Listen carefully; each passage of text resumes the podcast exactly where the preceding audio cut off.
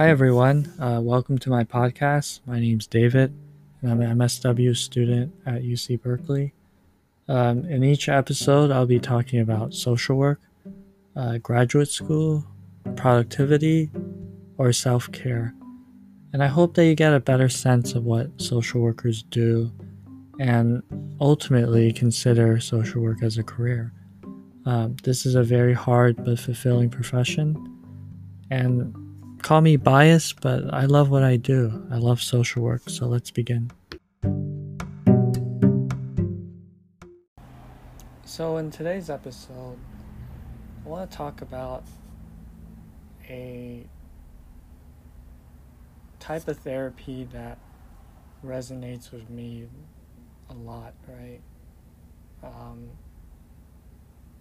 whenever I think of this therapy and I and by the way i'm enrolled in this class uh, to learn this therapy uh, so i've been accumulating a lot of knowledge through the articles i've been reading. Um, you know it just really resonates with me right? And i'm really it just feels very natural to me. It's not something that I often think about uh, in my social work practice, uh, but I've noticed in the past that I've been doing this quite a bit, and now that I'm taking a class on it, I'm finally able to put a name to certain things that I've been doing in the past, right? And the more I think about it, the more I can see all these different connections uh, between my values, my practice, uh, as well as the tenets uh, or the principles, as we call it. Tenets means principles. Uh, just a fancy academic term. Uh, you know, so the tenets of this therapy aligns a lot with my values and the practices uh, that I've been able to implement in the past in my engagement with folks. Um, and this therapy that I'm talking about, it's solution focused brief therapy, right? Um, this was a therapy that was developed by uh, by two social workers. Um, and you know you can read about the history and watch YouTube videos about the origins of solution focused brief therapy. There's a lot of literature that's out there, right? Uh, and it's a and it's an evidence based uh, uh, type of therapy, but when it began, it wasn't. Um, but the idea behind solution focused brief therapy is to focus on the present as well as the future, right? So, not necessarily focusing on seeing people from a deficit and and reprogramming their their thoughts and their emotions and which then affects their behavior right so not necessarily cbt and uh, in its purest form, right? Solution focused brief therapy doesn't even acknowledge that, right? It doesn't uh, focus and dwell on the past or your emotions. It focuses on what has been working in the past. It focuses on scaling the problem. Uh, and it focuses on identifying coping mechanisms uh, whenever a client feels overwhelmed, right? And on top of that, it also focuses on on helping the client find a solution for themselves, uh, right now and in the future, right? So it's about eliciting their stories, validating their emotions, of course, absolutely, and helping them bring out a solution from within to address the situation that they're in, right? And for me, it aligns with my values a lot because it's focusing on problem solving. And sometimes when you engage with folks and you know there's like a very there are very practical issues that they want to work on right? Whether it's finding housing uh, getting into a drug and alcohol treatment program uh, getting connected to mental health services um, you know but at the same time they're hungry their their basic needs aren't being met in other words uh, you know so they can't necessarily focus on self-actualization yet within maslow's hierarchy of needs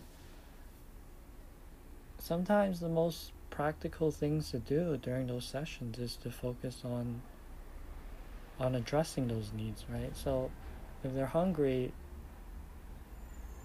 yeah you can talk about their problems but their problems are going to be secondary to their hunger right? And so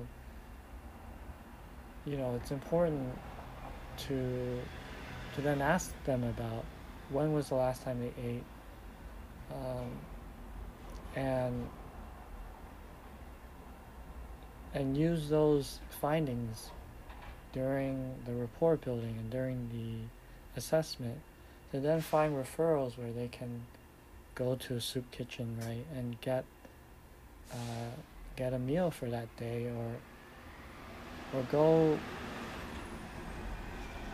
to the GA office here in San Francisco and and sign up for for uh, for food stamps so that they can later buy food right to eat. Um, of course, with food stamps, there's all these different restrictions on what you can buy with the money, and we're not going to get into it in this episode. But but it's about addressing hunger, right? And